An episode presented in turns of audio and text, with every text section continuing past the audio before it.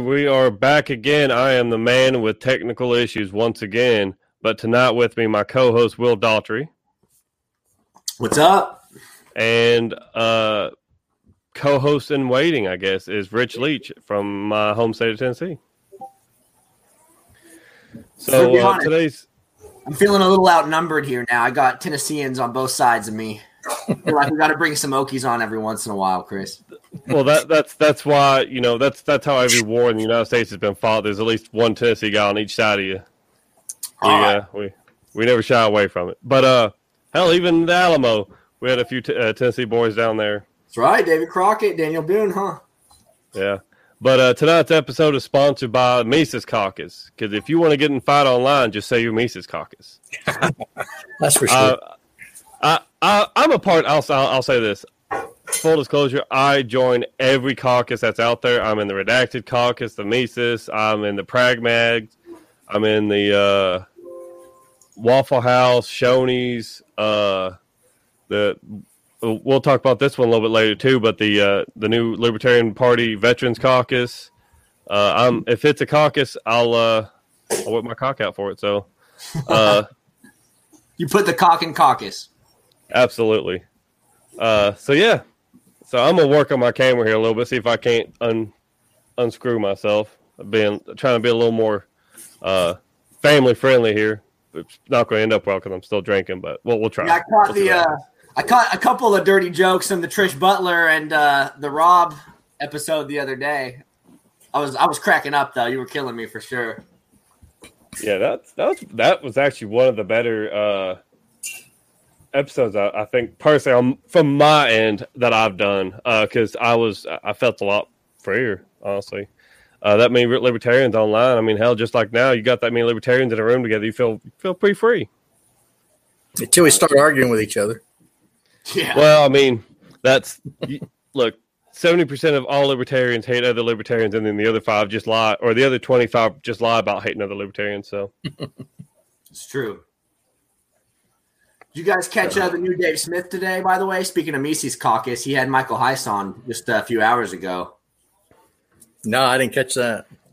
It's good stuff. Definitely watch it. Pretty pretty much standard Michael Heise, Dave Smith dialogue, just pushing the caucus, talking about successes. But uh, it's good stuff, man. They're they're really uh, defending themselves well. All the attacks are coming, but they they handle it really well. Pretty much bulletproof. I'll say that I, I I don't get into this infighting between the caucuses and the party and all that junk. I, I'll join them. I'll listen to everybody's sides on stuff. I make my own individual opinion on it. Um, I know there's a lot of hate for Mises. There's, uh, I, I don't understand all of it. I think my opinion, my litmus test for, uh, you know, kind of like libertarianism is: Do you trust the federal government? If the answer is no, and you think that they should be reduced, or government in general should be reduced, I can I can work with you, you know, but yeah, it's just. well, that's, yeah, that's the secret to anything is uh is you know going through life. Nobody agrees with everybody on everything. To get it through life, what you do is you you figure out what you do agree on, and you work together on the things you agree on, right? Absolutely. Larry Sharpe always says the 80-20 rule. Hey, there's Chris. No, Larry Sharpe always says the 80 20 rule, though. If you can agree on 80% of things, he's going to work with you. The 20% we can fight about, we can argue about, but we got to move forward on what we can agree on. Yeah, I think so, Ron Paul used to talk about that about, uh, you know, he'd work with anybody in Congress. So he would never compromise his principles. And then he would work with anybody, anybody he, who's where, where in an issue where your principles align, there's no reason why you can't work with each other. Absolutely. So, yeah, that's what we're yeah. working on. I, I so I've made a, a stand here recently. Uh, I'm not going to say where and with who, and because it's I keep all my unless it's a live discussion, I don't use names. I don't talk about where it's at, just because you know even even if somebody like DMs me, you know that's private to me. That's you know unless they're like, hey, we I want to talk to you about this publicly, that's fine. But I, I took I, I had a personal stand on something and there was some pushback on it and uh I, I I am very particular about who I will work with. Um, I have to know that the the ends justify the means. That's my opinion on it. Um, so like, uh, I will I will not work with the NRA. that is one thing I will absolutely refuse to do. Uh, even if they're saying all the right things, like "Oh, we love guns," but yeah, okay, but your track record says that you don't. You've sponsored and supported almost every piece of gun legislation out there, and it's not the good ones either. True. And that's the key. You figured out that their goal isn't what you thought it was. You know, you, Mhm. got to you, you can only work with with uh, good faith actors. You know what I mean? If somebody's deliberately lying, you know, or I mean, obviously you can't work with those people. My point of view on those coalitions, though, is what if there's some NRA members who are on the fence and could be potential libertarians, and your unwillingness to go to those events, show your face, work with those guys, keeps them from joining us? You know, that's my thing. Is I don't go to other coalition events to support the, them. I go there to pull their members onto our side. You know. Well, that's to me that's different. You're you're kind of actively recruiting in that situation, but say theoretically I was in a legislative position and the NRA is like, "Hey, we want you to help sponsor this bill." I'm probably going to tell them to lube it up heavily and cram it somewhere. Uh, because I tell them to lube it up because that if it's not lubed, I feel like that violates the NAP and because it's a little too aggressive. So uh, I think that keeps me in the, the, the fair lane. Man, I think you should get KY on here as a sponsor as much as you're bringing this up, Chris. I need a I need a Jim Beam and Jack Link to uh to sponsor the show here. Keep us uh heavily stocked. For sure. I'm, I got it. Evan Williams for me. You sipping on anything over there, Rich? Uh, Kool Aid. I gave that all, Uh-oh. all that other stuff up a long time ago. Oh, those statists, they they drink the Kool-Aid, don't they? That's right. well, as long as it's your own Kool Aid, you're all right, right? Oh yeah. Well, I can I can think of a church in Africa that would say differently. What was it was South Africa, South wasn't it? America. What? South America, I think. Hey, Oh, was it South America? Yeah, I forget where, but I think it was. Oh, uh, you're talking about Guyana, Jim Jones. Yeah. yeah, Joan Guyana. That's Yeah. right. Yeah, There's Guyana, there's Ghana. There's two different places. Yep. So I'm an idiot, but uh yeah.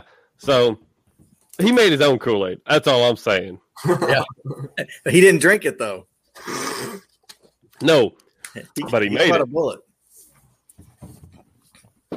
Yeah, I uh, I would I would venture out to say that I'm probably the most internationally traveled in this group, and I'm the one idiot that doesn't know where the, all this took place.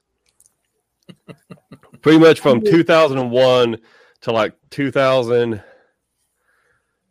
Mm, 15 I spent overseas and then prior after uh 12 12 to uh 13 and a half i was overseas as well and then now i'm just uh, it's like i've forgotten everything about the world outside of uh the bullshit we got going on here Where have you been, Rich? What's that? Where have you been overseas? Uh, let's see. I've been to Korea, been to Saudi Arabia, been to Kuwait, been to Iraq. Clearly a veteran, I'm assuming. Yeah. Um, I've been to Italy. Um, I think that's about it. Okay. Germany, short, and briefly. We're all we're all pretty well traveled then, and we're all veterans. That gives you a really big advantage when you're not fronting the bill yourself. But That's right. it's pretty cool. We've all been a lot of places. That's good. Yeah. hey greg smith i'll just let you know uh that's the only way this show is enjoyable is if you drink heavily so the more you think- drink the funnier we get I don't think Smitty needs any help or encouragement. I think he, he's already on track. He's he's one of those. Is he one of those smokers? I only smoke when I drink, but he's always drinking, so he's always smoking. Probably. uh oh. Uh oh, got another vet in here. Let's see. He says Vietnam, China, Hong Kong, Iraq, and Jamaica. Well, two of those things aren't like the others. Um, I would say probably Jamaica was probably the most dangerous out of those. Shoot. Depending on when you went, right? You're probably right. Yeah, depends on when you went. Uh, but yeah, uh, I, I so apparently Jamaica is a very poor country and it's very riddled with like crime. From what I've been told, I I don't have personal experience. I did live in the Caribbean for about two years in Trinidad. Very crime heavy. Uh, no shocker there, but uh, they, dude, food and I, I don't care what anybody says. Food in third world countries is far better than it is here in the first world. Uh, that's I will fight anybody night and day over that. But they just have a much harder time paying for it. But I'm sure it is better. We'll see. That's okay. Yeah. So uh, he says you right and no. Montego Bay on a resort. So uh, depends on who you went with. It was probably hostile, but I mean that's just that's that's that's living life, I guess. Um, yeah. So they uh, in Trinidad they had this thing called doubles, and it was like it looks like it's a big pot of basically like roadkill, about about what I can describe it as. But it is delicious. It is one of the best foods I've ever had. Um, they wrap it up in this like flour tortilla papaya looking thing. It's crazy. Uh, you don't ask questions. You don't want to know answers. You just eat it and it's delicious. That's all that matters. Yeah, I'll tell you a story about that. When I went to Korea, um, I was, I think I was 18 and uh, all I somebody told me, whatever you do when you go there, don't eat kimchi. They said, I said, what the heck is that? They said it is rotten cabbage. It'll make you sick. Whatever you do, don't eat that. Right. So I started out over there doing everything I could to avoid that kimchi stuff, but I had no idea what it looked like or anything. And I ate it about four times and was avoiding something else that just smelled like death and ate the hell out of the kimchi before I realized what it was. And then, uh, boy, I love it now. And you know, of course, nobody in my family can stand me when I eat it, but I love it now. he uh, he can clear an entire room by himself, and I'm not talking with a firearm. They would. They got these guys. They call them katusas that were um, they were Korean uh, in the Korean Army. Usually, they had money, and they would. Uh, the Katusa meant Korean augmentation to the United States Army. They take these guys and they put us put them in our units, right? and they were good dudes, but they're all pretty wealthy and they didn't work very hard, so they got really cushy jobs and never could speak English when you needed anything, you know. And, but any, anyway, uh, so we used to make them run in the back of PT formations because they ate all that kimchi and it'd sweat out while you were running. Oh. So we, we used to make them run in the back. It was terrible. I was I was doing tech school at Fort Lee, Virginia, and uh, we were going to this army mess hall every day, and I just like fell in love with the salad bar garbanzo beans, and so I would consistently eat like a whole bowl of them. And I was I'm six foot, I'm fairly tall, so I'd be in the front of formation, and I'm I'm confessing, and probably some people are going to be pissed if they're watching this, but yeah, pretty consistently, I was gassing up everybody behind me. I connected it and stopped, but uh, yeah, I feel kind of bad about that still. so I, I, do want to touch on two things here real quick. Uh, when I was going through basic, they decided because I'm six six that I have to be alpha run. Uh, I hate running almost as much as I hate the ATF. Um, I say almost because I wouldn't cut my own legs off, but um, but no. So there is this interesting uh, phenomenon that you see happen. So prior service vets are actually a lot more likely to lean libertarian, and that would probably because we know a thing or two because we've seen a thing or 2 mm-hmm. Uh, so with that in mind, Will, do you want to introduce your brainchild, your baby, the the thing that you've nurtured off your teetle? For, for sure. Let me let me unlatch it so I can introduce it to you guys. Yeah. Uh, so I started the Libertarian Veteran Caucus this week with a couple friends of mine. My best friend Braxton Voorhees, he was my bunkmate in basic training. So he and I actually met at MEPS going down to a basic in San Antonio. We we hit it off really well. Been best friends ever since. He was stationed in Germany with me for a year. Um, so we've been best friends ever since, and he's down here in Oklahoma. Then another girl, Tracy Gould, who's also a veteran here in Oklahoma and a libertarian. So we got that going. Uh, we just realized that there was this kind of missing element and I know people have put some veteran groups together in the past, but really, you know, Republicans are kind of hands off the military. They support it so much that they're not really willing to address the problems with it. Uh, Democrats, they don't really have enough military members to say anything about it, you know? So I think libertarians are honestly the perfect demographic to say, hey, here's the issues in the VA, here's the issues with the military that we can actually address. And we've got the credibility. We've been there, we've seen it, so we know. Um, so that's what I think it's going to be about is addressing those really military specific issues from the libertarian standpoint.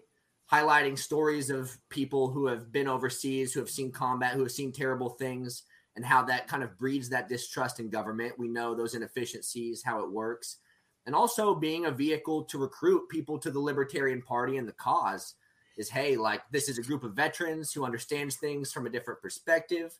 And uh, if you share these mindsets, then maybe this is the place for you. Maybe you know you're not really part of old politics anymore. So, and yep, that's our Facebook page. Got a got a little logo, and we're uh, 389 likes. So we're we're working hard. That's after two days, so it's it's a start, and we're gonna try to keep the momentum going. Yeah, it, it definitely does seem like a a good place for. And I, so I might be a little biased on this, but I feel like any veterans group that I'm a part of, they're always a lot more. They're less likely to have like these people that report stuff. I'm not saying it doesn't happen. I've been in a few where people get butt hurt and go cry or whatever. You know, them Air Force vets. Uh, but uh, yeah, but uh, yeah. So I mean, they it's it from what I usually see, they're very wild and very uh, entertaining and just crazy all over. But typically, it's a lot more um, group organized. You know, they it's it's the typical grunt shit. You know, you you call somebody an asshole and they call it to you back, and you get over it and go on. So, For sure. uh, it, I'm really hoping that get off there.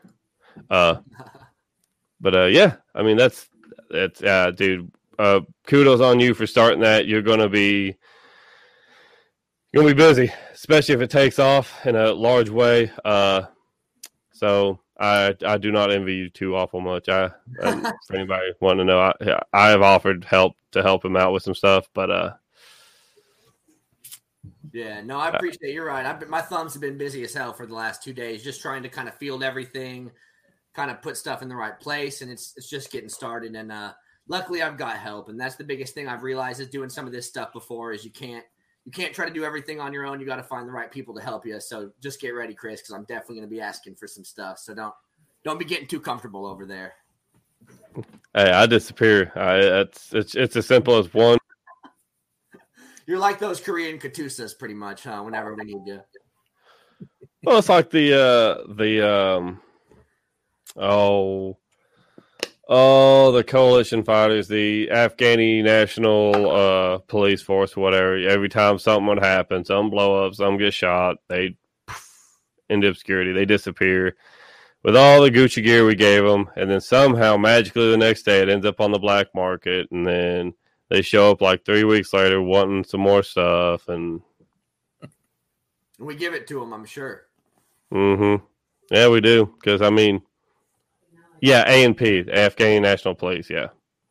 Uh, Jeff's over here covering my butt.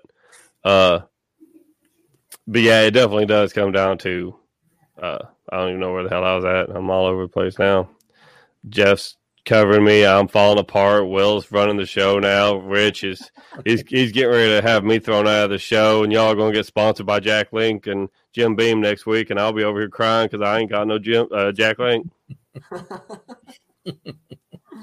So, Rich, what'd you do in the military? Um, I was signal for an enlistment, a little more than an enlistment, and then uh, went aviation. So I'm a um, an aviation maintenance manager. That's what I do now. Yeah. Were you Air Force or Navy? Uh, Army. Army. Oh, crap. I'm surrounded by Tennesseans and Army vets. And all right, I see how it is. Jeez, Well, Chris. he, Chris, he went right from calling me well Air Force right into Navy. when I hear yeah, I aviation, know. I I usually just assume, I'm, I'll be honest. I, I got the title right tonight. It's called "Let's Fight It Out." So I mean, uh, I mean, if Will's going to start calling people Navy, I mean, Rich will probably have to make a trip out to Oklahoma next week and violate we, the were, we were getting along so good there for a few minutes. You know, we got off to a good start. You know, now we get we get William Patton in here, and we'll be uh we can we can make fun of him talk, talking about him eating crayons or something. That's all we're Yeah, like well- now. See, the problem is, is making fun of uh, prior service Marines is you almost feel bad because they, it's like you don't know if they understand what you're saying or not. You know, big words, scary. oh, man. Jeff, I'll put this up here. Uh, he says uh, men's department of the Navy. yeah, will it agree? It's more like uh, it's like more like the boys section in the kids' clothing, but yeah, uh, you know the the Marines will make a man out of you, but the Army recruits real men. So let's see. the Air Force is just a corporation, man. We don't even claim to be anything else. We're basically working, you know, nine to five jobs. No, it's not that bad, but I think there's what do they say? There's like two two military branches, the Army and the Navy, because the Air Force is a corporation and the Marines are a cult. And I think that's the most accurate joke I've ever heard. No, it's so I know what you're talking about, but what it is is there's only one real branch. Uh, there's only one branch of the military. That's the Army. You got the Air Force. It's a corporation. Navy's basically a gay bar, and then the Marine Corps is a cult. That's what I've always heard.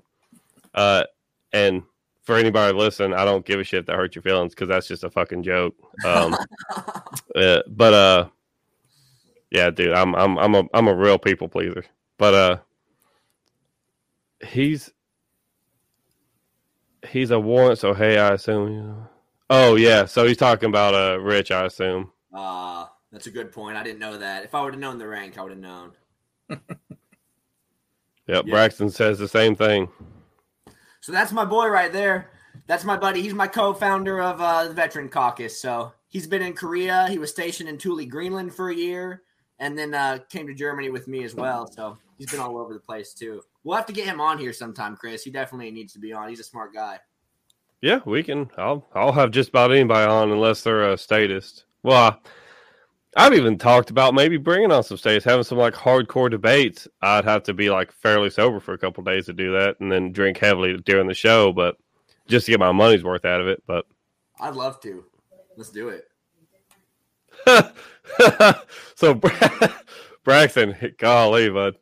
I'll post this one up here too.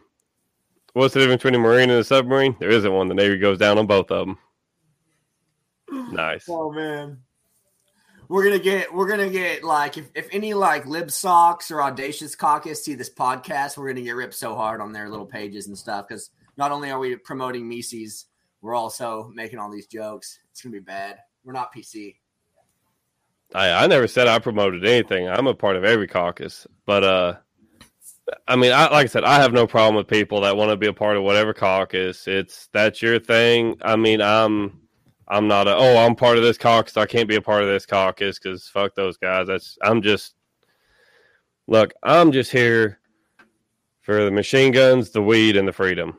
Everything else y'all can fight about. Uh, so when when my gay neighbors can protect their pot field with their you know they're Abrams, I'm good.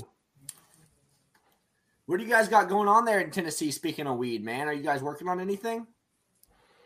So, uh, Rich, you you uh, do you want to talk about any of that? I got a couple things I can bring on on that. Um, I mean, no, I, I don't know. Uh, we kind of shifted gears with this last uh, um, uh, chairman more into outreach and building affiliates and that kind of stuff, and less on less on the issues. I know that uh, the former chair has got an organization. They're doing uh, civil asset forfeiture is a big deal that they're working, and some other things. Um, I'm not really pre- uh, specifically involved in any one thing personally. So uh, he's he's referring to the previous chair for LPTN was uh, Joshua Eagle, and him and Justin Cornett broke off to form what is called uh, For All Tennessee, and currently. Uh, they've been pushing some legislation. One got shot down and gavelled uh, quite poorly out of a committee, which would have been ballot access, which would have brought Tennessee's uh, signature requirements for a state level uh, election position, so like state house or governor or any of that stuff, would have brought it down from basically almost 50,000 signatures. Uh, compared, so like Republicans, Democrats, and Independents in the state of Tennessee only require 15 signatures. If you want to run as a as an L libertarian on the ballot, you have to have almost fifty thousand signatures. And it's and it, uh, it is a Jim Crow wreck. I mean, that's it's that time period. It's right when slavery was ending before the segregation stuff, and it's right about that time period. I, I don't know the exact date it was implemented, but it's it's kind of that same same mindset. So uh, it's it's been it got gavelled out of session. There's a whole thing on that. You know, people are interested in it. They can message me and I can send you the information on it. But that got shot down. We're going to try it again. You know, it's it's it's one of those fights. We'll have to keep fighting. But there is some good news out of the Orange State. Uh, the vote took place recently for um the no knock warrants uh, and it passed in the state house for uh, 90 to 0 so no knocks are completely uh, well once bill lee governor bill lee signs the bill or signs the yeah signs the bill into law it will become you know a thing. But pretty much no knocks are going to be illegal. Um, it reduces uh, it so it, it lays out i've not i'm struggling to remember all the bill. So you if you're an officer in the state of Tennessee and you witness another cop being uh, using excessive force, it is your responsibility now, and you can be. I think my understanding is you can be held liable if you don't interject and you don't intervene in the situation. It it enforces uh, de-escalation uh, protocols and tactics. It you know it basically reins in policing in the state of Tennessee. Whether or not all that happens, we will see but the simple fact that no knocks are completely banned now in the state of Tennessee once it's signed is a great thing. Um, the simple fact that they were ever allowed is just outrageous. It violates every principle of American sovereignty that you can think of. So, seriously, like it's one thing for a hostage situation. You got you got a murder or somebody you know with a kidnapping victim or something like that. I get it. For drug crimes, for any other crimes, pretty much you can you can knock on somebody's door and ask them to come to jail. It's just completely insane that we've gone to the military militarization that much that we justify that just breaking into people's homes and kidnapping them. It's of course you're going to get people shot. Of course you're going to get shot at. I mean that's just you're asking for it. Uh, Kareem, I would like to argue that there's no such thing as real libertarian, and you can at me, bro. There's no such thing as real libertarian. Nah, I love Kareem. He's an awesome dude. He uh he's wild. He uh, says you're an ANCAP. Well, I mean, that's libertarianism is, a, in my opinion, it's a sliding scale. At the very end of it is ANCAP. So it's an umbrella term. Yeah, we got minarchist and anarchist. It all falls under it.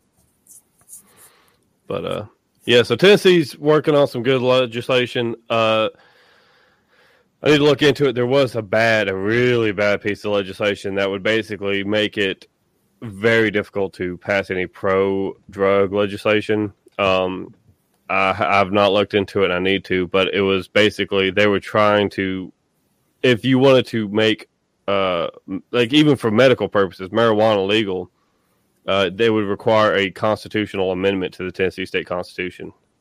If I'm remembering that right, uh, I I don't think it did. I don't remember though. I've I, have i have not looked into much on it. Um, uh, I know that it was one of the smaller promoted bills. I do need to check in on it, um, but I do know that was one thing that they had talked about. I don't don't think it had a lot of support from when I originally seen it. That almost seems like one of those things that's so gray and complex. It would probably not hold up in court very well. Like you start asking questions like, "Well, what's a drug? You know, what's this?" That that seems like it wouldn't have much success even if they could get it passed. Greg says it never made it out of subcom. So yeah, so the subcommittee that was uh, yeah, so that that's part why I've not heard much else about it because it didn't make it out of the committee. So that's a good thing. Uh, that's it was a big virtue signal too. If I remember right, the guy who floated it was um, was go, trying to amend something, another bill to add that in, and uh, and it was lumped in with uh, what they wanted to make. I think the original idea of it was uh, like an amendment to the state constitution that said that no one would ever be able to make a law that supported kidnapping, trafficking, this long list of things that I mean, what do you I don't know how you'd get away with that anyway. And then he rolled in something that stupid at the end, almost like if you so that way you you had you are automatically going to support the other things, yeah, or support you know making sure that. But I mean, how the heck do you how, do you really like something that's obviously immoral and illegal legal. You know what I mean? I mean, yeah, it's ludicrous. So it it sounds like it was one of those things where, like at the federal level, you see that a lot. These ginormous thirty thousand page omnibus bills, and somebody will come out and say, I don't support this bill for this, this, and this. You know, I don't think that we should tax people 25 cents per toilet flush. And then they'll say, well, this person doesn't support a bill that would, uh, you know, uh, decriminalize weed nationally. He said, no, that's not what I said. But because that's in that bill, they can use it to beat them to death with it. And it's, it's, I hate these bills. I, yeah. my, personally, I don't think we should have any national legislation outside of like once a year. Let them meet once a year, shake hands, look good, pretend like they some we give a shit about them, and then go home. Um, but like everything under Article One, Section Eight of the Constitution, right? Kind of like yeah, exactly. what the you know, says. No, no, no need for that taking more than you know a solid afternoon, to be honest. Yeah, because it only only declares that they have to meet once. Uh, once a year, and it has to be before the week of thanks uh, thank uh, Christmas, isn't it? Yeah, I'm not. I'm not even familiar with that. Uh, I think in the Constitution it specifically says like you only have to meet once, and it has to be before Christmas because after Christmas, pretty much is shut down. All of its federal holidays and junk. But uh, let's see. Oh my goodness, Kareem and Greg are blowing it up here. Man, so we just passed in Oklahoma an anti-cop doxing law that we couldn't really stop. I, am the legislative at large, so it's my job to get in the way of that stuff, and I didn't do a good enough job clearly. But uh, so you can film police still, but if you post police videos and they say it was with the intent of doxing them and harassing them, you're you're breaking the law now. So basically, just extra protections for police. We're going the opposite way. It's like it's like that bill in uh, Kentucky that they were trying to pass. Or I think they did pass it actually. That uh, you can't harass cops now. Like if you say something to a cop and they feel harassed, you can be arrested. You want to talk about a damn snowflake? You how much of a puss do you have to be to? Oh, he called me a bad name. I'm gonna beat the hell out of him, throwing handcuffs. That's some well, soft. Actually, uh, I've actually got a misdemeanor on my record for that very thing. I uh, it was a city ordinance in my hometown, Stillwater, Oklahoma. And I just turned 18. I was walking home from my job at McDonald's in my bright orange polo with my golden arches on it and everything. And I saw some police arresting some people and throwing them around really hard. And I booed them. And uh, oh man, they were mad. And they said, "Hey, come here." And I was like, "No." I was probably a hundred yards at least away from them. So I started walking in the opposite direction. They tackled me. Should have ran. So I have a misdemeanor still. I haven't got anything else since, but hampering an officer is on my record to this day. Yeah, because you yelling boo actually physically hampered him. You know, like like that. You saying boo, basically, you walked over there and was trying to help that guy escape. Those words hurt. Will That's words are violence. They tried to make it seem like I was like gonna bow up on him and try to fight him and stuff, and it was like absolutely nothing like that. But you know, when two cops want to want to conspire on their story and stuff, you're just screwed. You just got nothing in court. So I fought it. I tried really hard, and I thought I had a good defense, but I was 18 and going against two cops and learned my lesson. I've been a libertarian a while, if you can't tell.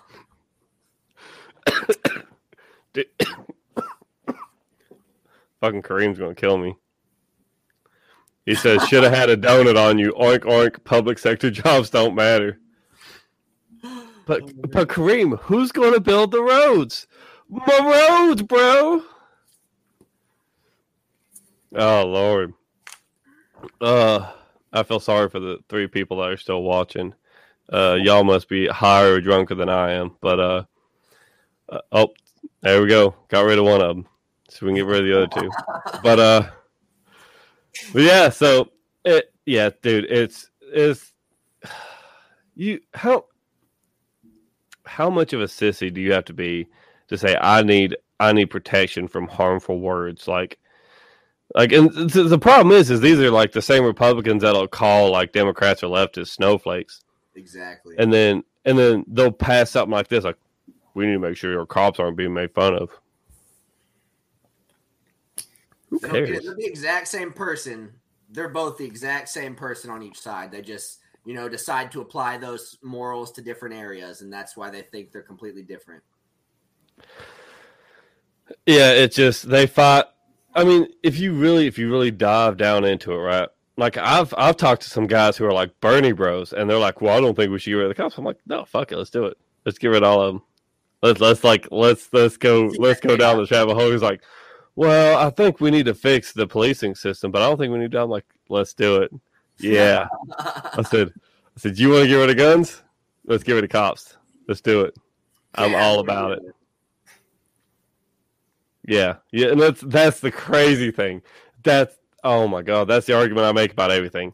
So, uh, Republicans like supposedly like guns and like cops, but the problem is, is cops enforce unconstitutional laws like, you know, the NFA or you know the eighty four or eighty six uh, machine gun ban, or no, it's uh the they they renewed it in like 86 but it's been a ban for no oh i'm sorry the 86 ban basically just is the deadline for when you can buy anything it's all these laws yeah get rid of state guns first there you go uh but yeah so it we can we can go down a rabbit hole on that one. We could we're about 36 minutes in. We can go for at least 36 hours on that one. That's mine. That's that's my fight. I love to. That's the hill I will always die on. Is that you can't like cops and like guns because, and you can't hate cops and hate guns because somebody's got to go get them. And the ATF, you know, they can only burn down so many houses and shoot so many dogs in a day. Exactly. And also, in- in the leftist perfect world where all the cops are defunded, criminals are still going to have guns. I mean, like, basically, you're just going to have a world where all the strong criminals are preying on the weak constantly. And I don't know how that represents their principles, but that's what they're going to end up with. Oh, They'll, they'll have cops. They'll have cops. It'll be their own program, but they'll have cops. Yeah, true. They'll have something. Something. They'll Well, have like those fluffy, like uh, inflatable swords at Dollar Tree and stuff, and hit people with that over and over. Kind of like the cops in England and stuff. I mean, they don't they get their asses kicked by people sometimes because they don't have any way to actually defend themselves. your your own defense is your own responsibility. That's that's that's how I always implement it. Um, and some some dude he come at me and said, "Well, do you think black people should always have guns?" I said, "Absolutely." I said, "If you legitimately think the entire system is racist and hates black people, why would you not want them to have guns? Why would you not want them to organize and be armed and have their own community policing? If you, uh, I don't think I don't think policing in the, the nation is racist. It, it could be. I could be wrong.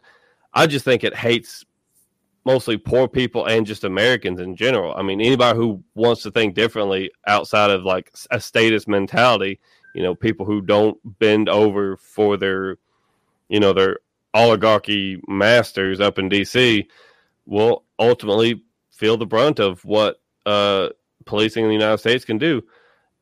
I, dude, I if I had the money right now, let's say I won the the Mega Millions in what is it, draw fi- Friday or Saturday or something like that. If I won hundred million dollars, first three things I'm doing: quitting my job, paying off all my bills, and then opening a gun store where I can start training people for nothing.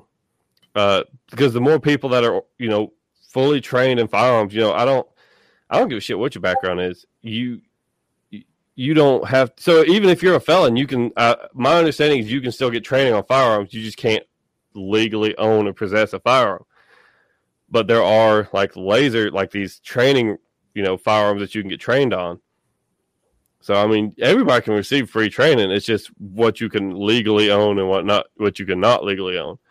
Uh, turns out you can buy anything on the black market, though. Hell yeah. You know they can. No, a lot of that gun control started because with Reagan and stuff, the Black Panthers were patrolling their own neighborhoods, carrying their own guns, and the white people didn't like that. The white leadership got a little scared of that. So that's where they started. A lot of our gun control laws that are still in place came from that exact issue. So I I will address something here. So Greg brought up something good, something I was actually reading up on earlier. So he's I'll put the the comments up here. He says, "How about the cops that shot the baby after the car chase the other day? Knew the baby was in the car, chased the dad, kidnapped her, and shot the hell out of the car." Uh, so my understanding is the dad was like a murderer or something like that, which dude's a piece of shit. However, uh, that does not justify shooting a car when you know there's a child in the car. Yeah. Uh, that there's no there, there's no amount of mental gymnastics. Uh, You you can go find Gabby Carter, the American Olympian.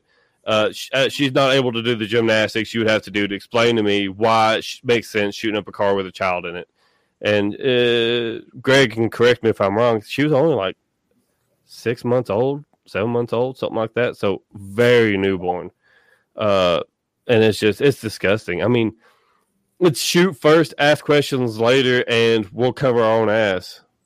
Qualified immunity. They don't have any ass to Mhm. cover. They don't got to worry about it. We had a guy in my town. It was a few years ago. Um, got pulled over, suspected DUI. I think in the uh, just right down the street from my house. I forget where I was. I don't think I was in town. Matter of fact, I think I was overseas. Anyway, he uh, gets pulled over and then tries to run, and the uh, and the cop jumped in the back of his truck and shot him through the back of the truck and killed him. As, and so I think I think in the end the cop did get in trouble for that. I don't remember what the, the result was in the end. I think he did get in some trouble for that, but uh, and there was a little bit of outrage, but that doesn't make any sense at all. No, I mean I get it. If there's if there is somebody who's a wanted murderer and you know they've already killed people and they're going to kill more, I get it. Like, and you got a clean shot, take the shot. But man, seems like it seems like this training that police are getting in America is clearly not thorough enough because the rules of engagement, like you guys of course know, in Iraq and Afghanistan, are significantly harsher and stricter than it seems like what the cops are going through here. And and these are like we're we're labeling. So well, we'll touch on that real quick. So rules of engagement are for enemy combatants. These are people we deem to be enemies of the state who are intent uh, actively and intently deciding to harm Americans. The ROEs that I had to follow was you had to be you had to be able to identify that you were being the sh- being shot at you or another another member of your unit were being targeted by the shooter. Uh, if it was something like they were shooting up the mountain at a goat or a rock or target practice, that's not justification. You had to be able to, I, you know, positively identify that you're being shot at. In the United States, if you're a cop, all you gotta see is a gun and just say, "Ooh, gun!" Bam, done. It's over. For my life, I was afraid. Mhm. Now, it, uh, uh, let's see. Yeah, no, absolutely. That's that's that's exactly what we're saying. Uh, you know, the ROEs overseas compared to here in the United States is astronomically different. Um, you know, it, it, Geneva Convention dictates that chemical warfare can never be used against an enemy combatant. What is tear gas? I mean, tear gas is a chemical, is it not? hmm I mean, it. My understanding is we violate the Geneva Convention on a policing scale in the United States every single day of the year. You know, how many times did we use napalm in Vietnam, or you know, uh, all these other things that we've we violated all these treaties that we created, and we're like, we're good. Well, we'll just do what we want to. Nobody's gonna say shit. And then we just we we we code ourselves in this idea that it's for freedom. Uh, Vietnam did not provide any freedom to the United States. Uh, Korea didn't either. Iraq hasn't. Afghanistan hasn't. I mean, we got we were attacked on September 11th, 2001. But our freedom wasn't in danger. We're not looking at being overrun by, you know, Islamic extremists in the United States. And so this is all this idea that we can justify the means by the end result, but the end result is never it's it's it's never what we're promised. It, it, it hasn't been. I would say the last war that we fought that we should have been involved in was World War II, because you're talking about actual genocide, actual you know rights of human beings being destroyed. Um, and even even I'll, I'll guarantee you I'll get blowback on that saying, well, it wasn't an America problem, but it it was becoming one. Well, Um, one thing one thing about that one though is that was all hindsight. You know that we figured that out at the close of the war. Um, yeah, the the the concentration camps and all that kind of stuff. That was all after the war. So so that doesn't justify the entrance for sure. Well, actually, there was there's actually evidence that's come out uh, in the last fifty years that they uh, FDR knew what was happening in those concentration camps because you know we had the the OSI or whatever it's called, the uh, basically what the CIA became. They they were spying on kind of the Germans or whatever during that time in the 30s, and they knew that they they had a fairly certain idea that these concentration camps existed. They had no proof, they had no photos, but they were like, "We're hearing these rumors of this and this and this." OSS Braxton, appreciate you. You well, it makes you wonder why they didn't use that to justify the entrance. They didn't talk well, about it when we entered, you know. That would be a clear cut reason, I would think, to get support for it, you know. There's a really well, good book I read called Scapegoats. You guys should check out. Sorry to interrupt you, Chris, but uh, it was actually about mostly Pearl Harbor, but about how a lot of American leadership actually had a pretty good idea that the Japanese were going to attack us. But basically, a lot of politicians and leaders in the military wanted to enter World War II way earlier. They needed the public support and couldn't get it. So a lot of people think there's some historians that think that they kind of let Pearl Harbor happen to piss off the public because we could have defended a little harder possibly. And it, it's it's you know it's a controversy, but it's interesting.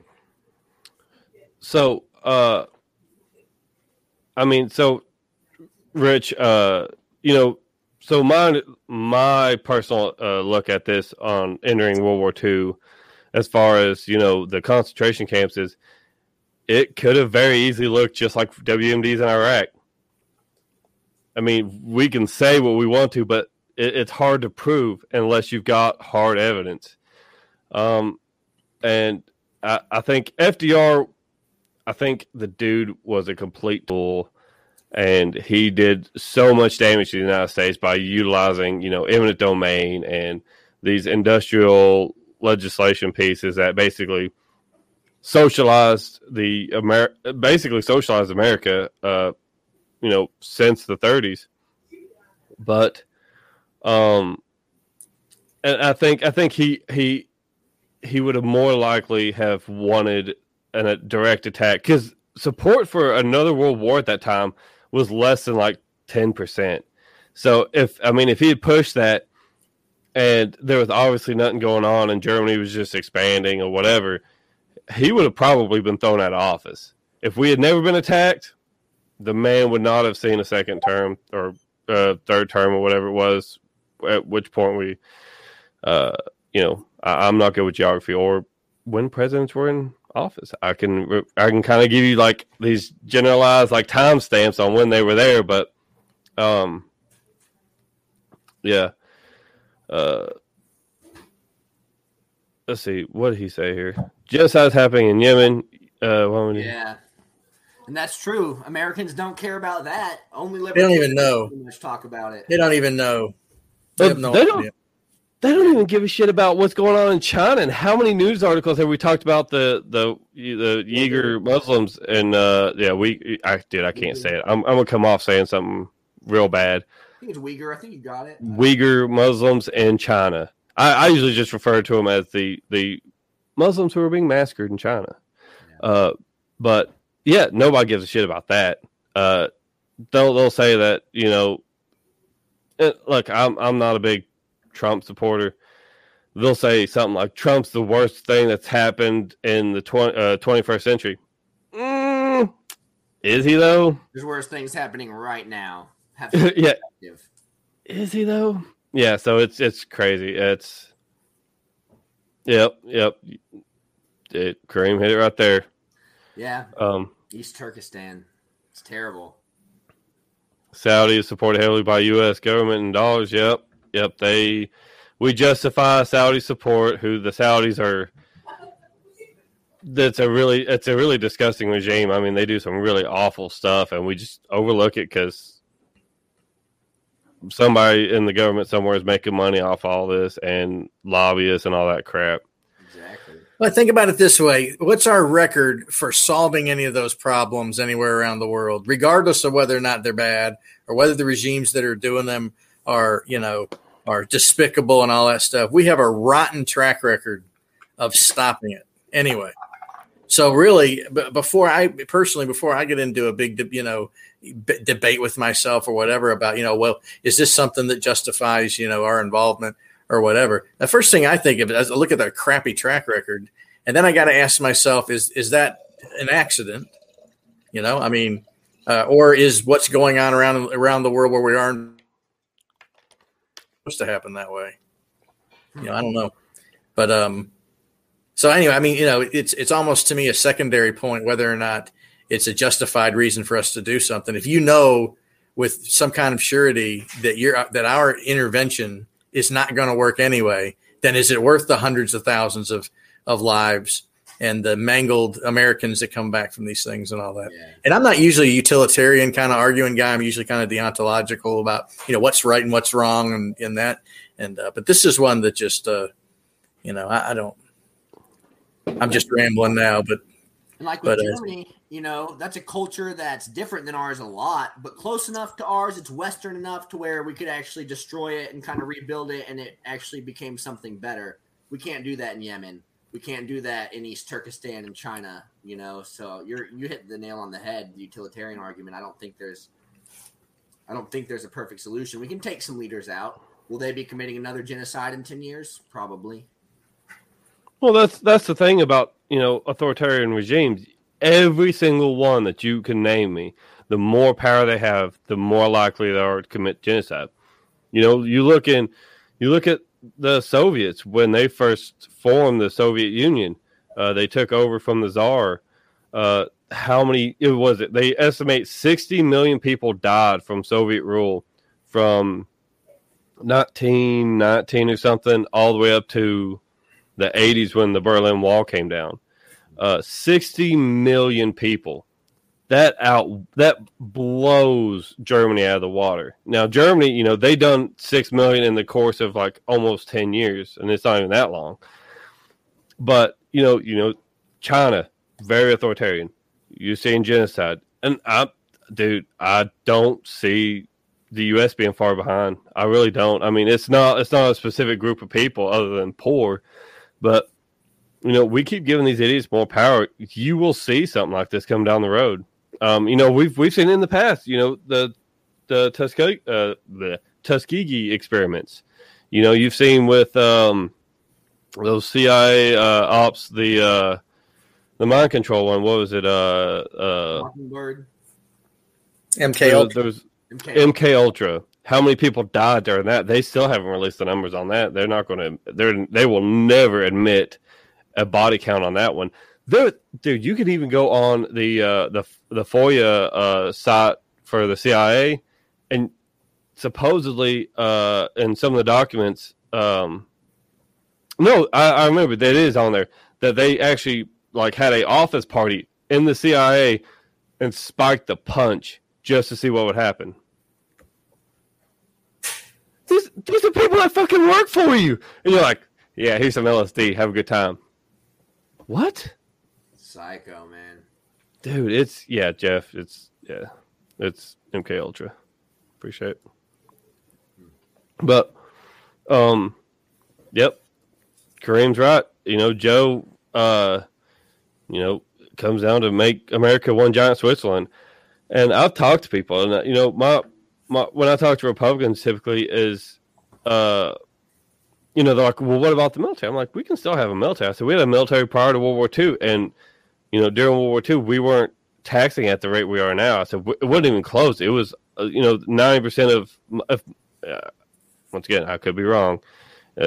I've slept since I've done this research, but I want to say it's like 75 to 90% of all funds used to fund the war effort in World War II was from bonds and we had a huge military force then. Uh, why can we have that now? I mean, why do we need to tax at an exorbitant rate? And I can tell you why. Because all these people are getting these kickbacks from you know these failed R and D projects that are padding somebody's pockets. You know what was it? Uh, four or five years ago, they come out with this thing where this company had taken a almost a billion dollars or so on trying to redesign the ACUs for the Army and come up with nothing, but kept the billion dollars. Oh yeah. Some somebody in Congress got fucking rich off of that. I guarantee you that shit. The Pentagon lost like a trillion dollars. They uh, just have no idea where it went. There was something where they spent like a hundred thousand on a mug, and that was they found that in some budget somewhere, and they can't explain what mug it was or whatever. But I mean, it's clearly ridiculous how bad it's gotten at this point. There's no. Uh, I remember reading this probably about 15 years ago that there isn't any mechanism in place to to uh, to audit the Pentagon. They don't have a tool, any kind of way to know goals. You know, we have to do Yeah. that. You know what? That's veteran caucus territory. I think that's going to be something we push. Audit the Pentagon. Take Ron Paul to the next level because they need it as much as anybody else does. For goodness sakes, they're off the rocker. Yeah, I mean, really, that's if you look at every budget in the United States government, every single one of them, by far the DoD is the highest spending. Um, for no good reason. I mean, there's no good reason why we're spending was almost two trillion dollars a uh what is it a year or two or three years, whatever the budget proposal is for the DoD.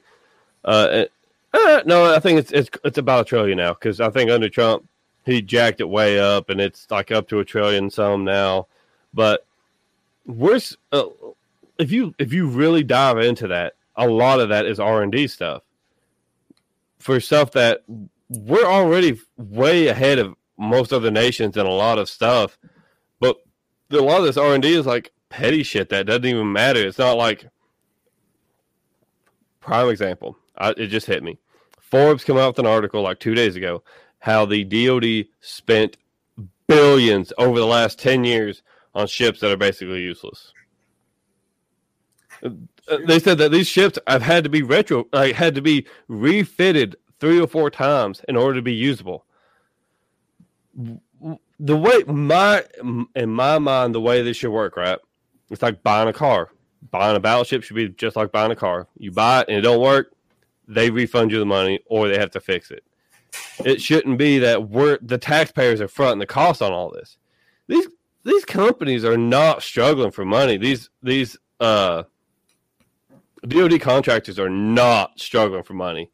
You know, you look at uh, BA Systems, or you look at uh, Northrop Grumman, or you look at um, uh, what's the one that starts with an L? Uh, Lockheed. Lockheed Martin. They are not struggling at all. They're selling plenty of stuff in the civilian market. They they can make their money. They're selling stuff overseas. They're selling they're selling all kinds of stuff. They have no problem making money. But they're definitely not having they definitely don't have a problem with making money when we're basically giving it to them and they they say, "Oh, well, it didn't work. We're going to need some more money to make this work." And we're like, "Okay, here's here's another, you know, six hundred thousand dollars to uh make it work. Uh, I mean, if if if I bought an iPhone, like let's say the iPhone two hundred eighty six thousand comes out tomorrow, and I buy it and it don't work, let me tell you something right now. I'm a I'm going back to the store and I'm taking it back. I'm getting my money back. It's, if it don't work, I don't want it. I'm not going to pay money. And uh, could you imagine buying a phone that initially didn't work and they say, well, to make it work, you're going to have to give us the double the amount of money that you originally gave us in order to make it work. I'm violating that NAP. You're losing those lobby donations, man. That's what it all goes back to. They can't ask for that. That's not about what's right or reasonable. It's about getting reelected, and that's that's the system we're in now. Same thing with the F thirty five. Just like those ships, they've admitted that's a complete failure. You know, everybody everybody in the Air Force who was in aviation already kind of knew it going into it. They already knew that we had better fighting capabilities, but um, it's not it's not about doing what's best. It's about keeping the money flowing. And Well, if you if you read uh, economics in one lesson, there's a chapter in there about um, about public works, investing in public works, which is pretty, you know, it's pretty uh, appropriate for what's going on right now with with uh, you know, the Biden Biden administration wanting to do all this public infrastructure spending, right? And so, what's the focus? The focus, if you listen to it, at least you know a few years ago they talked about we got bridges all over the place going to collapse on everybody.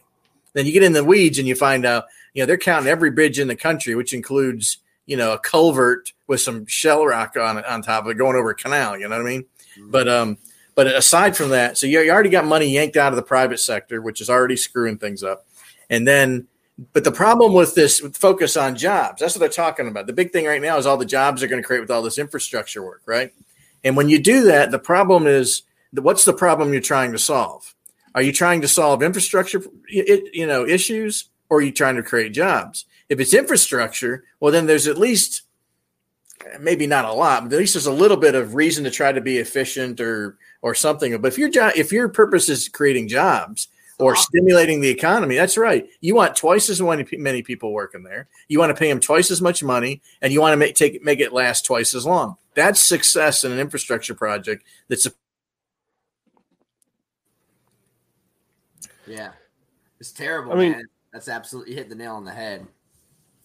I've I've got a bridge down the road from me that is it's it's as far as I understand, it's still a working bridge, but it's closed off because it's just not been maintained. Uh, theoretically, under that infrastructure bill or whatever, they would have to fix that bridge. But the bridge literally goes into the backside of this plant we have right down the road here that they don't want open. They don't want it open. They they would rather have it closed and just let the bridge waste away into nothing. But theoretically, under an infrastructure package, they'd have to fix this bridge that goes nowhere. And that's that's the problem is they say, oh well, in, the infrastructure's crumbling. You know, uh, was it Minneapolis or no? No, wasn't Minneapolis. Where was that big bridge collapse about seven years ago? Uh, it killed like twenty some people. It was here in the U.S and that's when they really started. Like I think it was under the Obama administration, they really kicked off the infrastructure talk about how America's infrastructure is collapsing. Um, I want to say it was like twenty some people. There was a bunch of cars on the bridge when it collapsed. Um, but in Texas, like Dallas or something. I don't.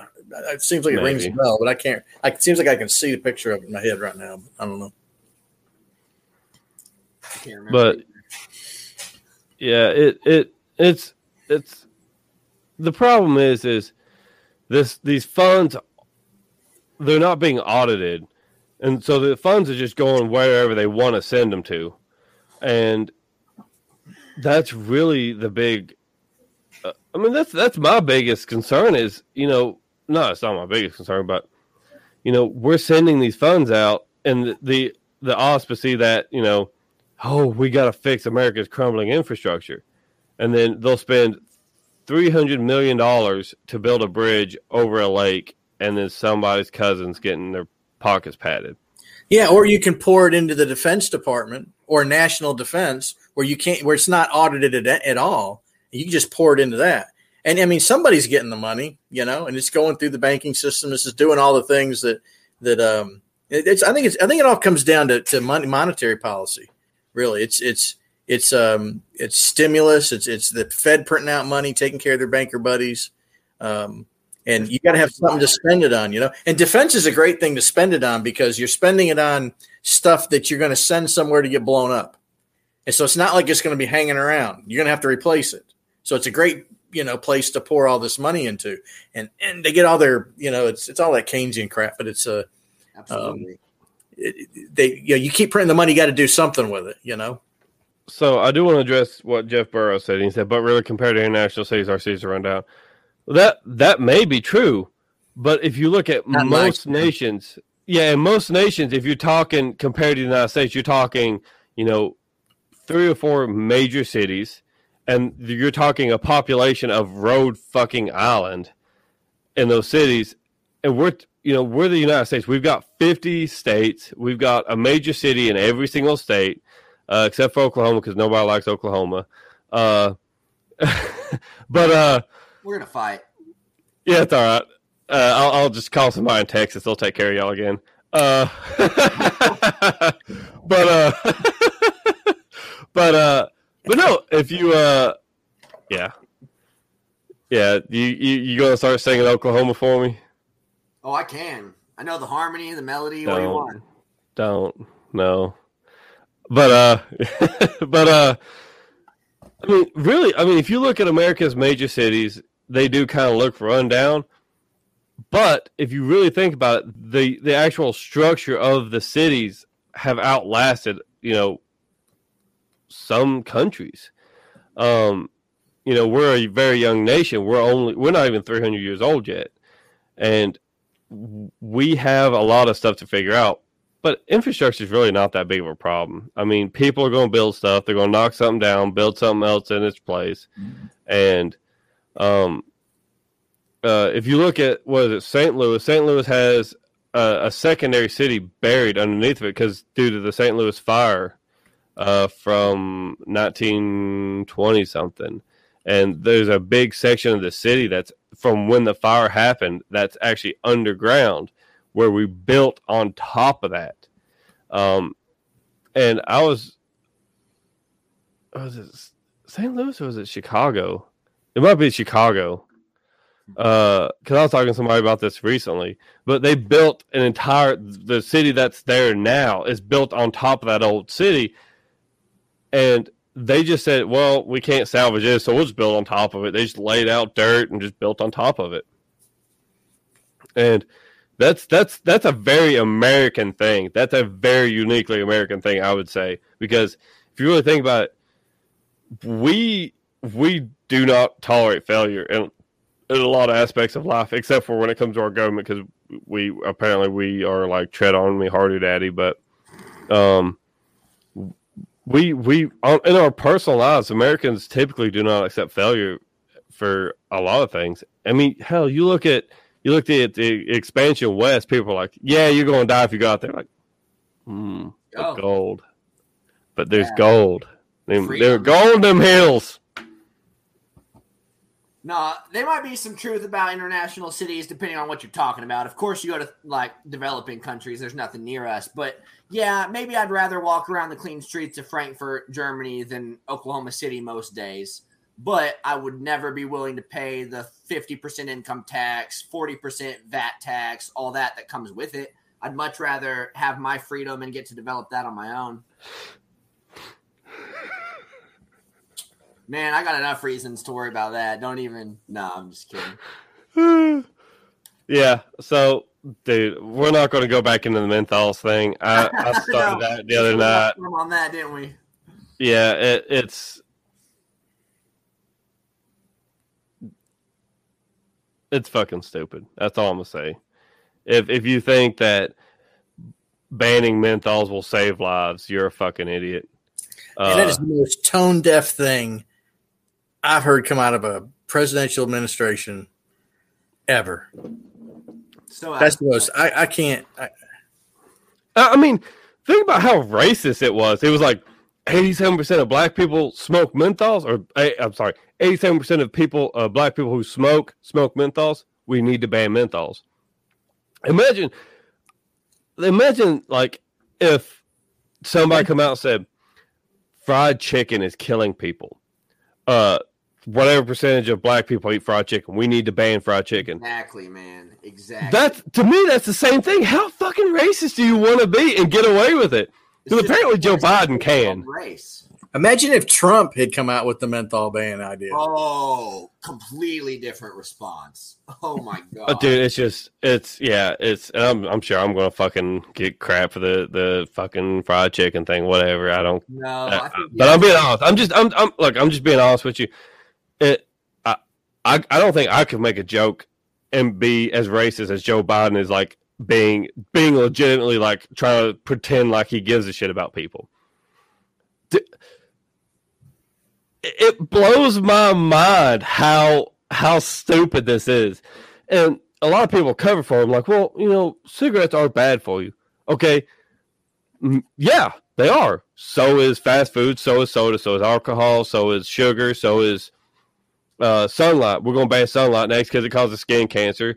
Uh, cars, they're bad for you because they create CO, uh, carbon, uh, carbon monoxide, uh, and dioxide. Um, let's go ahead and ban all plastics because plastics create ca- uh, cause cancer. Pesticides they cause cancer. Let's ban all those. All tobacco products, water bottles, water bottles. If you leave them in the sun too long in your car and you drink it, the plastic comes off, can give you cancer. Uh, so let's just liberty argument, man. Nobody talks about freedom anymore. It's mm-hmm. like they think if they can justify it with safety now, maybe that's what the menthol thing is. Maybe it's a litmus test. It's like, hey, we've done COVID, and y'all have proven that you're very sheepish, for lack of better words. I don't want to sound like a Republican, but you know, sheepish by doing everything you're told. Let's see if we can bin menthols. Let's see what the response is. And honestly, I don't even hear much outrage. So nobody has the freedom argument anymore. Nobody cares about that principle. If they're making the world healthier, it seems like you've got support now, and that's enough. Uh, I mean, how many ad campaigns do you see on a daily basis about how bad tobacco is for you? People know. We just don't give a shit. Exactly. It's our right uh, to make that choice. Kareem says the state is bad for you and it affects 100% of Americans. Let's ban it. Uh, I second that motion. Uh, Jeff Burrow says state ban. Uh, I don't know if you mean banning the state or if you're talking about a state by state ban on menthols. I'm going to assume you're talking about banning the state, uh, just for the sake of uh, you not getting shit on in the comment section. Okay, he says I do, so we're good. We're all uh, here, ban the state. Well, here's yeah. something to think about though too, because we're talking about how stupid they got to be, right? And here's what I, I've been thinking about the last few years because I used to think they were stupid too. I don't think they're stupid at all. I think I think that the reaction they get is exactly what they want. Hmm.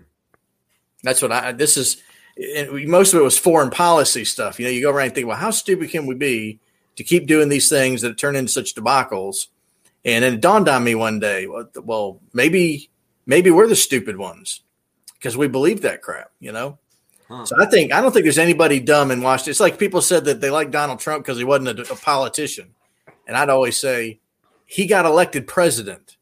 Yeah, how could he not be a politician? Good point. The day you get elected to something, you're a politician. I, and even before, I don't, that, I don't, I don't, I don't think you get to the White House by not being a politician. I don't think there's any exactly how to I don't think there's any path to the to the White House that way. So I, I think so. When I look at the menthol thing, you know, I'm thinking about how tone deaf that is. You know, I even said how tone deaf that is.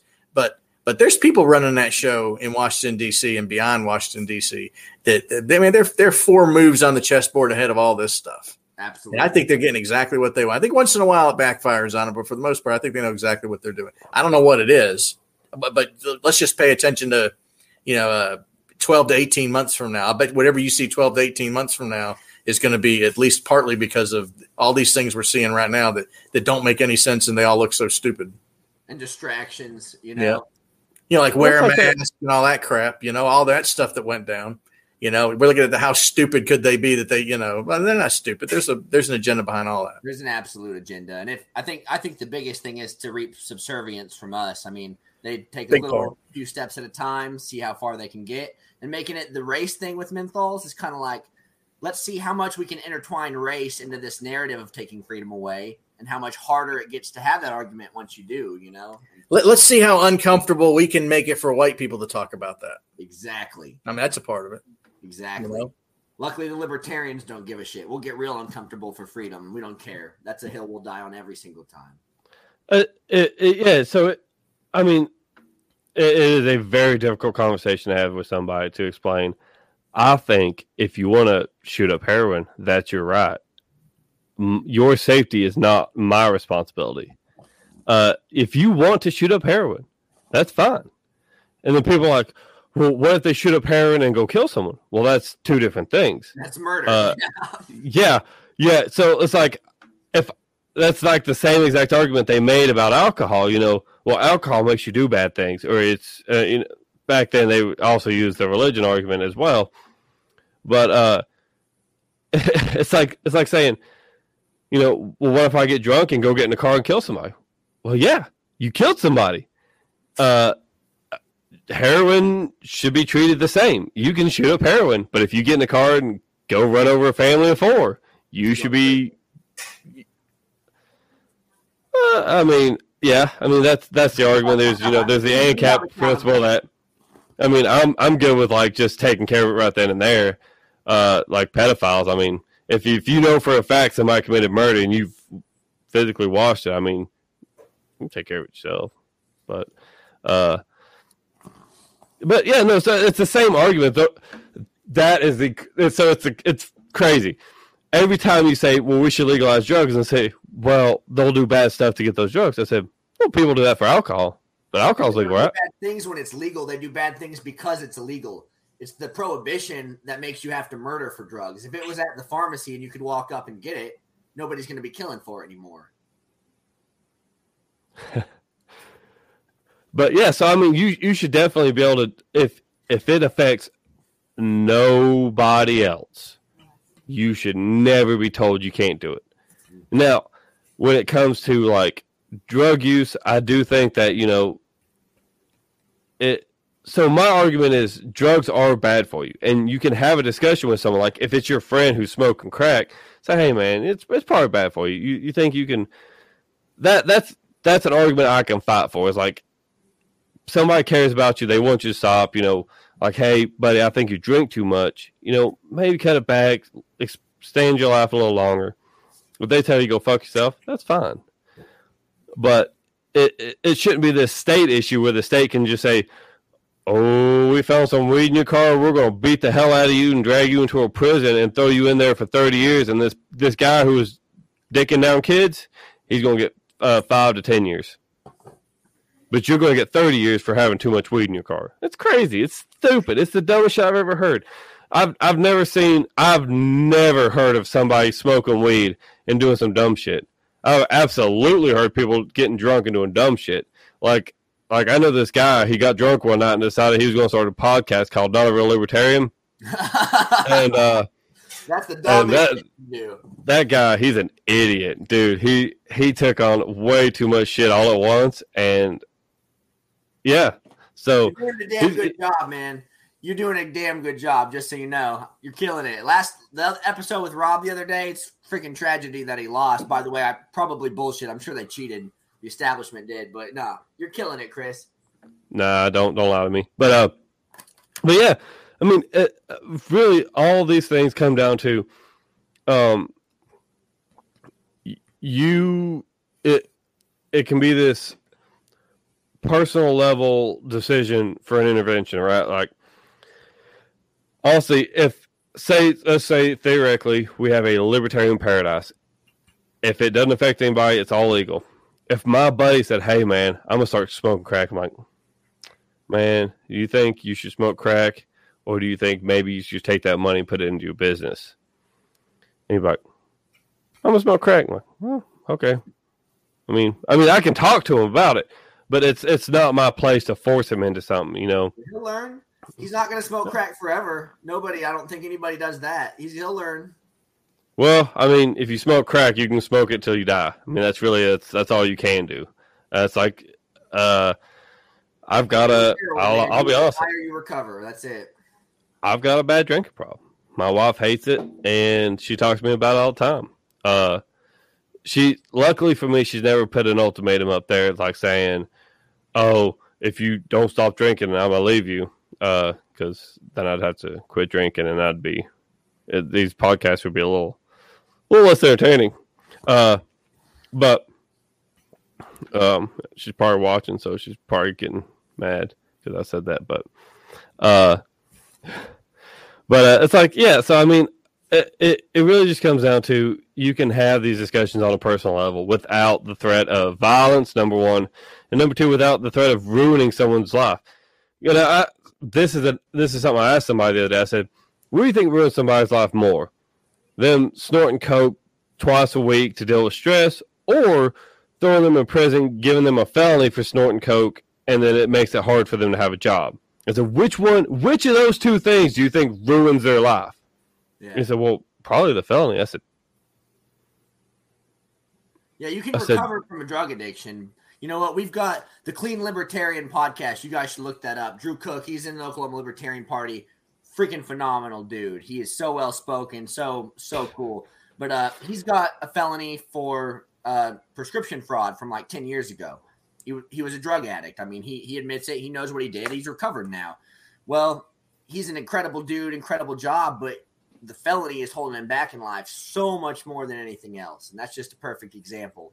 The drugs are not the issue. I mean, he's completely past that. He's a stand up guy. And yet he's got this stain on his life because of what the system did to him, punishment they did to him. But uh, man, at our uh, at our state convention, we passed a motion for the whole party to request his pardon. So we sent that to the governor and the pardon and parole board. So hopefully we can get him pardoned from that. But uh, he's a cool guy, clean libertarian podcast, and he's part of the Libertarian Party sober caucus too. So he's making that movement too. I'll join that, but I don't want to be a liar. That's the uh, one caucus. The one caucus Chris won't join. that's the one I won't touch. I just don't want to be a liar. Uh, Jeff Burrows, uh, you're a fucking liar. I appreciate that, but no, you would not like me sober. I'm I'm very bland. Uh, I, I get really, I get, I get, I get wild. Hey, well, we passed our hour, brother. We're running pretty late. Yeah, uh, I I did want to just cover this one last comment, Braxton. Uh, he says, "Has alcohol ever led you question the teachings of the Mormon Church?" Uh, I think sobriety would have had me question the teachings of the Mormon Church.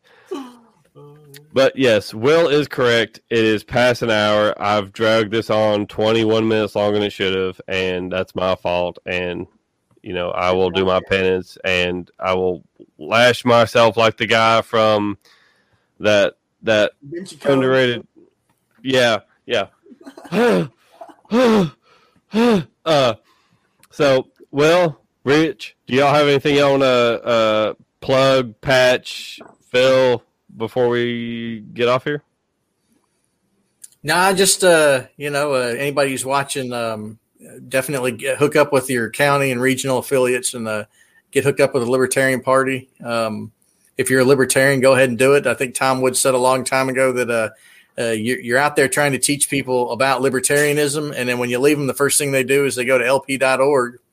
And uh, so, if you you know if you want to um, if you want to you know promote libertarianism libertarianism and you want to promote a free society and you're using the word libertarian, then get in the party and uh, and let's make the party happen. That's right. So I would say that for sure. Check out the Mises Caucus too. Don't listen to what the people say about it.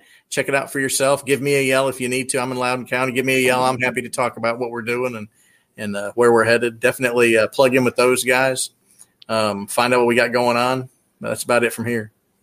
Yeah, for me, Libertarian Party Veteran Caucus. Go on Facebook, like our page. We're on Instagram, we're on Twitter. Even if you're not a veteran, you can still like the page. We still want your support. Um, we're going to do big things. We got big plans. Well, gentlemen, it's been a good night. I appreciate y'all, and uh, let's do this again. Let's do it. Let's do it. Thanks for having me. and me. One last thing, uh, y'all are not real libertarians because there's no such thing. You're not a real libertarian. Yeah, that's right. That's exactly what this is. I'll see you later. Bye. All right, we'll see.